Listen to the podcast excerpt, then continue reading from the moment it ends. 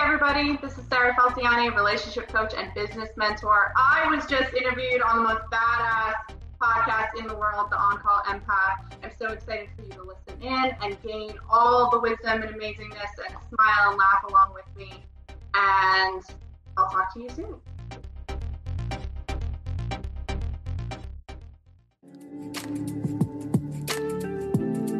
You're listening to the On Call Empath show Show.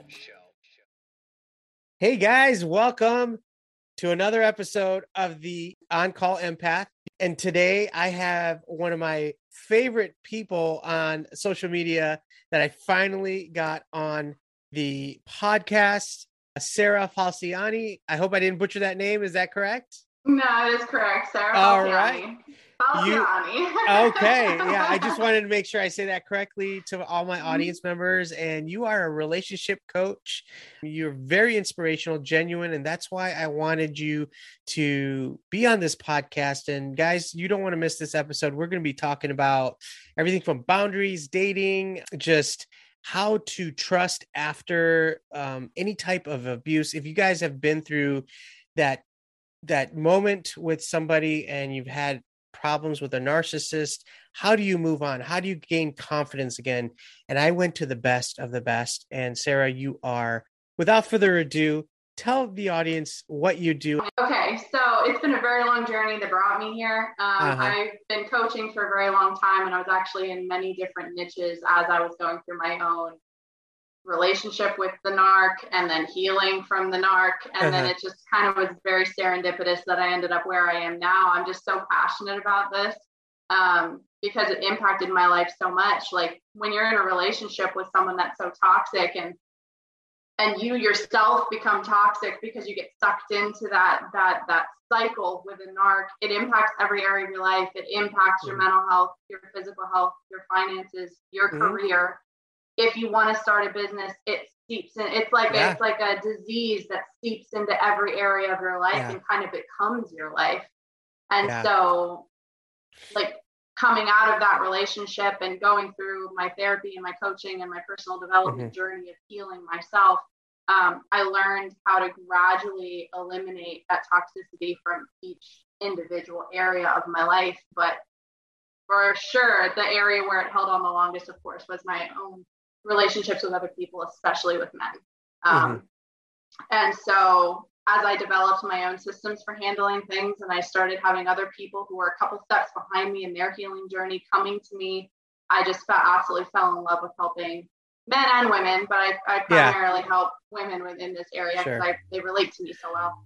Um, no that that makes sense half my clients are, are pretty much women um, that i coach and one of the number one things are narcissists. So all you empaths and highly sensitive people that are listening if you have been through a narcissist like abuse like with a relationship with someone higher like everything in life like she said like your business your kids you know just everything. And so i want to break it down and take it back a little bit. Um do you remember the night when you left your narcissist and tell me what was going through your mind after you hit rock bottom just for the audience because i'm sure there's a lot of people that could uh re- you know resonate with that Absolutely. Um, so I was with my ex for six years. Uh, it was pretty much toxic that entire time, but through the lies and the gaslighting that increasingly became more and more severe as time went on. Um, every time I thought he had crossed a line, that was it for me. It ended up not being it. And Mhm. I remember my therapist, my friends, my loved ones being like, what is going to be it for you? Like, what is the line? Is it him physically touching you, like physically hurting you? Is it because financially he took everything from you? That wasn't it. He's lied to you about everything. He's cheated on you. He had, um, he impregnated two women, wow cheating on me, and had babies with two other women while we were engaged in planning weddings. wow Um, he used those children then to manipulate me into giving him more money, um, Mhm. coercing me, and using the children as a tool to try to get more money and empathy from me. And through all of that, people kept asking me, what's going to be it? What's going to be it? What's going to be that final straw? right And I didn't know what it was until it happened. He called me and he once again was trying to put me on the back burner so that he could focus on his next target. Mm-hmm. And when he was going through all of these things to try to to put me on hold basically because they never eliminate they never choose to fully cut you off. They like they discard you and put you on the back burner until they need you again. Yeah. work right? He he blamed me for him being a bad father that was it that was like a like it went off in my head and i was like wow that was it i just i knew i was like that is the line that he crossed that i never thought he would cross because i had sacrificed so much in the name Yeah. of supporting him and trying to encourage him to be a good Yeah. father even to the children he had had you know behind my back while Yeah. he was having affairs um, so that was it and i remember going well i'm done and I cried. I think I tried to like navigate the conversation a little bit more. We got off the phone because he, I was in Texas. He lives in New York City. Um, and I changed my number on the spot. Mhm. And that was it. I changed my number and I was like, I, it just kind of snowballed from there. Yeah. You know, it, it was, I just remember going, that was it. I'm done. yeah. And I knew I couldn't do it anymore. And it was like, I think there's, you can't really know what that final straw is going to be. But when you hit it, you absolutely know. Yeah. I mean, it's got to be tough, like, especially like even like a couple days after. A lot of times, people that I uh, coach talk about trauma bond, and sometimes they'll get throughout the day, they'll have like intense feelings, and then they'll be hot and cold. Did you experience all of those things? Like, I mean, we'll talk to uh, about the boundaries and all of the trust issues that that comes with it because like normally after narcissist abuse everything especially empaths like everything is down like we can't stick up for ourselves our low self-esteem. Did you have to go through a period let's say of six months to kind of get yourself together? Because right now i mean you're in the top of your game and you're you're helping so many people being a coach. So how do you get from rock bottom to the to the amazing things that you're doing now? I really had to allow myself to be human. I had to be at rock bottom for a while. The first week is kind of a blur. I dropped like I dropped like 15 pounds because I wasn't eating. Um, I leaned on, believe it or not, the night that I changed my phone number, my priority was the other women that I knew he was in contact with, like the mothers of his children, Mhm. um, other women that I know he had cheated on me with that I had been kind of ignoring. I reached out to as many people as I could and just was like, look, if you want him, you can have him. I was like, but I'm just letting you know that he does like lie to get money out of you. These are some of the stories Right. he's used to get money. So I just wanted to issue a warning, like this is what he's done to me and this is what, you know, this is what it is. So the couple of women that I had reached out to who were like there that night, they almost Mhm. held my hand through that week. They were like, because I was in school at the time, they were like, you need to go to class, eat a donut, have some coffee, whatever you need to do. I remember sending a picture of a donut and a venti Starbucks black coffee sitting in a classroom to his, one of his baby mamas. And I was just like, look, I'm eating and drinking coffee. And she's like, you go, girl. Because they all experienced him. They all knew Yeah. what rock bottom with this guy was like. So it was that. And then I remember starting to eat. And then I kind of spiraled Mhm. um, when you're so a narcissist everybody has like some can be narcissistic right it's a spectrum There's a spectrum, yeah. narcissistic abuse is over here empaths are maybe over here when you cut that tie between a narcissist and an empath the empath can sometimes swing and Yeah. I'll, fully, I'll fully admit the fact that I was hanging out in this realm for a while because I had been so absorbed into another Uh-huh. individual. I had no identity of my Yeah. own. So spiraling and connecting and latching onto anyone that I could connect to and right. attention from the wrong men, binge Mm. drinking, smoking cigarettes. I definitely it was a it was like circling Yeah. the toilet bowl for a while because Yeah. I just had no idea what my identity was separate Yeah. from him. And when you leave a narc, because I left him numerous times during the six years, you always, there's the voice in the back of your head going, Am I crazy? I must be crazy. Mhm. None of that, none of that had to have happened. It's too insane. Like, there's no way. Like, Yeah. there had to be a good explanation. So, in order to keep myself from going back to him, um, I did whatever I could. But something that really was the final nail in the coffin that made me not want to go back to him is when I changed my number, I emailed him. And I still have these emails. I emailed him and I called him out. I wrote out everything and I Right. was like, can't believe you did this to me. Da, da, da. This man emailed me back pretending that we had not had a relationship for six years. Mm-hmm. He had he was like, You're being crazy. I haven't seen you in six years. I don't know what you're talking about. Trying to gaslight me so much and have written proof that he could show anyone that I was being insane and that Mhm. he he was, you know, innocent in all Right. this. So having that happen in addition to the phone call and the the, the last straw, it it was pretty clear I couldn't go Yeah. back to him, but the spiral afterwards was definitely mm-hmm. real. It took probably six to eight months Yeah. before I was able to start trending Yeah. upwards. So all my clients that are listening, this is definitely very interest like very important because I've noticed that every person that I've talked to has a period where they kind of do like like they self-loathe and they kind of feel down like you said they they go into maybe addictions drinking and um, they even swing more towards being like mirroring the narcissist their behavior changes and they tell me i don't i don't recognize myself like being um so upset and yelling at people. I'm almost like him or her. I'm i'm mimicking her behavior but that's not me. And i tell them that is not you you're i mean you're an empath or a highly sensitive person.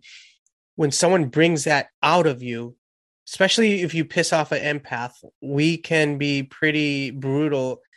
Maybe some people they hold it in and it's dormant but if you excuse my language if you fuck with a you know um empath the wrong way they will push back 10 times harder. I know a lot of people that can get to that level but because they kind of repress everything sometimes it never comes out and they just take the beatings and then the minute they rage they're looked Mhm. upon as crazy or they're the narcissist but what do you expect when you're kicking somebody for years?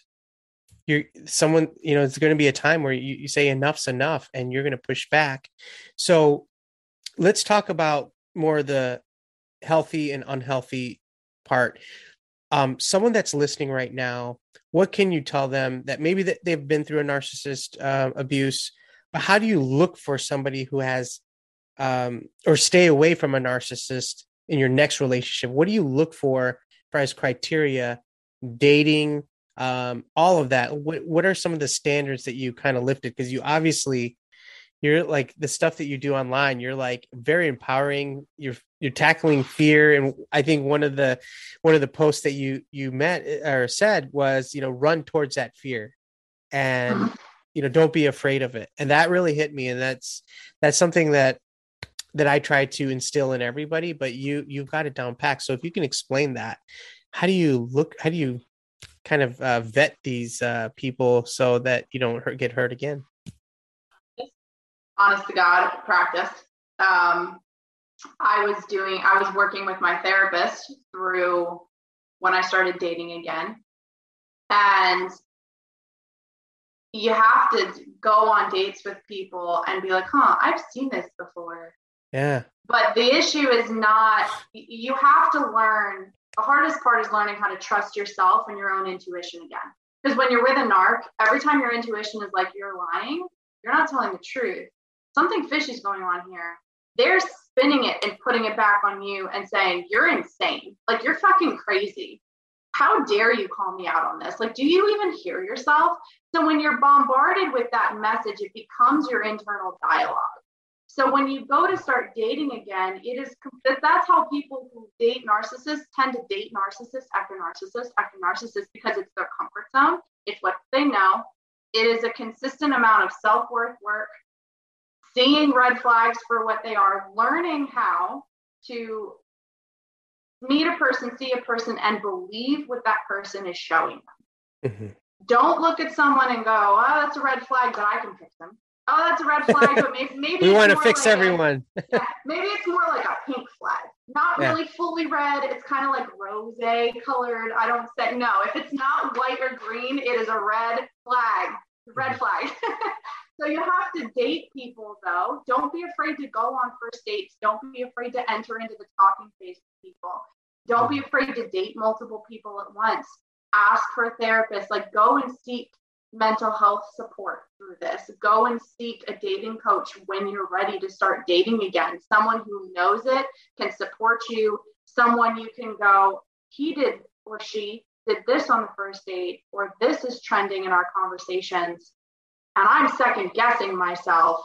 Having someone to support you that you can bounce these ideas off of you to ver- off of to verify, no, you're not crazy. You're seeing what you're seeing. Yeah. What are you going to do about it now? Right. Um, and it's consistent self work work, self confidence Mhm. work, and learning how to trust your intuition again. And gradually, the more, say, that first five dates you go on, or first five people you see Mhm. after your narcissistic relationship, they do, they suck you in. And before you know it, you're a week in and you're only seeing them. You're deleting your dating apps. You're not talking to anyone else. And then a month goes by and you're going, shit, here we Yeah. again. As soon as you catch it, you have to, you have to back, you have to, you have to pull back. And then maybe the next guy or the next girl, it doesn't happen as quickly, or you catch it a little bit sooner. It's just, it's a lot of trust. It's a Yeah. lot of trust. It's a lot of commitment to redefining your dating life and making the decision that is going to be different. But Yeah. there's no cut and dry, here's how to recognize a narcissist, here's what to do, boom, bang, 10 steps to eliminating narcissists from your life. If there was, I would probably be a billionaire by now. a lot of people could honestly use that. yeah. But Yeah. it is commitment to redefining your dating life, commitment to work, Yeah. um, and patience. Yeah. It took me three years of being single, and even still, it it Yeah. still it still messes with me. Yeah. Not so much in dating, but with friendships and and you know professional relationships. I still Yeah. catch myself being like, "That's a narcissist." Here we go again. I did it again. Yeah. You catch it and you step back and you set a Yeah. boundary and you check back in. It's just Yeah. consistent, consistent work. So all you guys that are listening, always follow your intuitions, especially the empaths. That feeling you get, that in your gut, go with that because that that will give you at least something to go off of to kind of not fall for these traps like gaslighting and manipulation and all that stuff. So I want to switch gears here a little bit and just kind of ask you about your current situation. Like you Mhm. seem very happy. I'm very happy for you. You found somebody, you flew to see somebody um, recently, and I'm just so happy for you. If you could just share Thank you. this with you. the audience, because look at your smile. Because here's the thing, guys, there is hope at the end of the tunnel, and you're proof of that. You, you're you're happy now, and looks like everything's working out after abuse. Yeah. Yeah. he's he's great. And Yeah. my friends always say every time you say he's great, you just melt into a puddle. It's true. yeah really i see it i see it on your your feed you're like you're yeah, you're he's, very happy he's really he's really wonderful. yeah Um, he, when I wrote the post about running towards your fear, it was really like I have to admit this relationship, especially for the first month or two, scared the shit out of me. And my Mm. little brother, my little brother, I did. We flew to meet my family over Thanksgiving, and Oh, everybody loved you. him. He got the official stamp of approval. i know that's when i talked to you you're like i'm going Yeah. to go see him i'm like okay let me know he how it loved, goes he loved my family. My family loved him. Official stamp of approval. So my little brother called me the other night, and he's like, you know, that is the happiest I think I've ever seen you. oh He's like, and he he saw me every holiday, every time my ex never showed up, every time I was in a fight with my ex around family, like they saw Yeah. me at rock bottom. So getting having my family just be like, Oh. I love who you are with him. He's such a great guy yeah that was like the great that was the greatest that was the greatest thing for Yeah. me. But my little brother was like when i was talking to you at the beginning of this relationship you seemed genuinely scared. I'm like yeah because it's like you're navigating your triggers on a whole different level because you Mhm. recognize someone who is not perfect. He's not perfect but he is very self-aware. He's very patient. He is very firm in his boundaries uh, he's very secure in himself and he's very committed to to the work so that's really like the work of Right. relationship and building a relationship and taking it a day at a time and holding space for me to be in my triggers and feel my emotions and feel my insecurities it was like the biggest challenge I'd ever faced. And mm-hmm. it very easily, it would have been very easy for me to have seen that. And if I hadn't been ready to run run in the other direction, back to my comfort mm-hmm. zone of dating the toxic guys or just being single and just mm-hmm. representing single life after narcissistic abuse. Look how healthy I am here. But being healthy single is different than being able to function in a healthy manner, productive mm-hmm. manner with someone in a relationship. It's really a whole, it's there's only so much healing you can do on your own. This is a very important conversation I had with my therapist about six months ago, eight months ago. There's only so much work you can do on your own. It takes someone else coming in mm. who's worth it to trigger you a little bit to take that healing to the next mm. level. And once I kind of reached that point, two months in, I was just like, you know what? I release expectation. I'm no matter what happens with him, I'm just thankful that I've been challenged in this way to reflect a little deeper, to be triggered, to navigate, to have the hard conversations because I'm a healthier and better person mm-hmm. and even more prepared for healthy in the future because of this choice. Mm-hmm. That's so awesome. And it gives I think it gives a lot of hope to all the listeners. Guys, girls, I mean, empaths, highly sensitive people, there's always hope. And um, that's why I had you on here, Sarah. But just kind of wrapping up here um, for all those people that are listening out there that, I don't know, been through narcissistic abuse or currently in a sticky situation where they can't get out.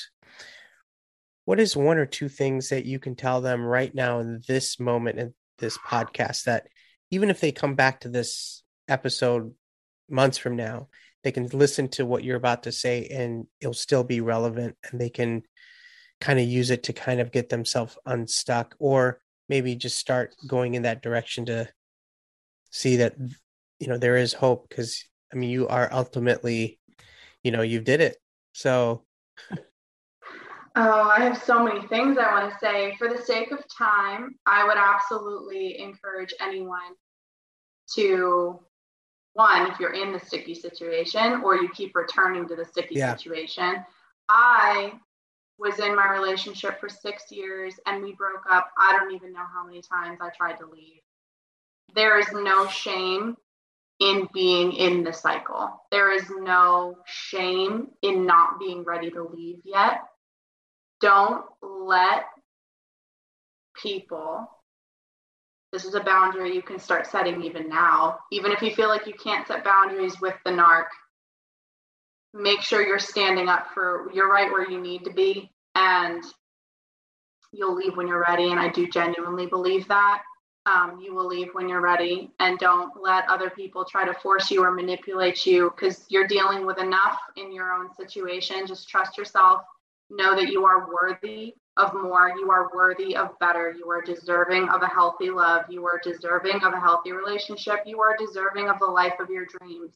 And when you are ready, the world is waiting. And the world is not as scary as it seems to be. And you, with time and patience and support, will develop an identity. Yeah. You will develop a life separate from the narc. And I genuinely believe that you will have the future that you desire when you are ready. Yeah. To leave. So that's for the people who are still in their situation.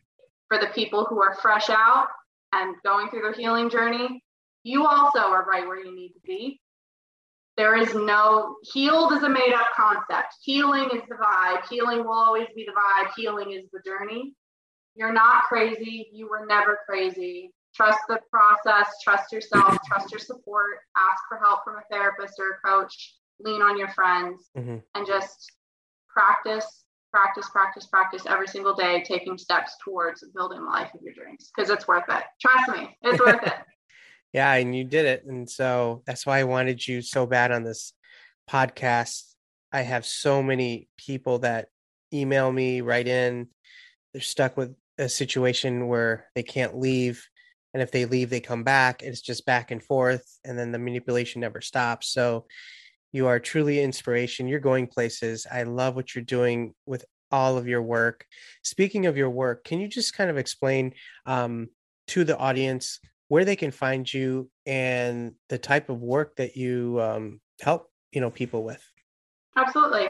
So sarahfalciani.com is my website. You can go on and find out a little bit more about my coaching packages. Um, I do offer 45 minute intensives where I just sit down and do one off sessions, kind of evaluate their immediate situation, just quickly move them through point A to point B around a specific situation.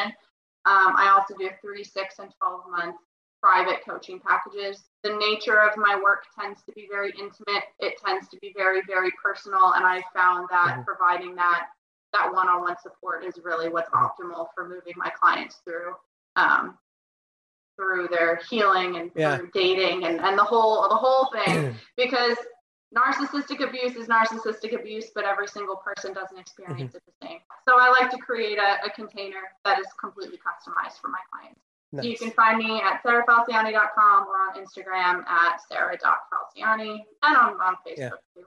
Find check, Yeah, check it out. I love your Instagram. Very stylish, very upbeat. And I mean, a lot of the stuff that you do say is inspirational. And I do go through your feed and I'm just like, people need to hear you. Like, you need, yeah, it's very inspiring. So you're always welcome back to the podcast. I do want to keep in contact with you and anyone that's listening, check her out. Like she's really good at what she does. Part of the reason why I asked her to be on the Elite series. So thank you so much, Sarah. Keep up the amazing work. Thank you so much. All right. There you have it, guys. We have a lot more guests coming on this month before the New Year's. Thank you for sticking with us and always keep moving forward. And we are out. You're listening to the On Call Empath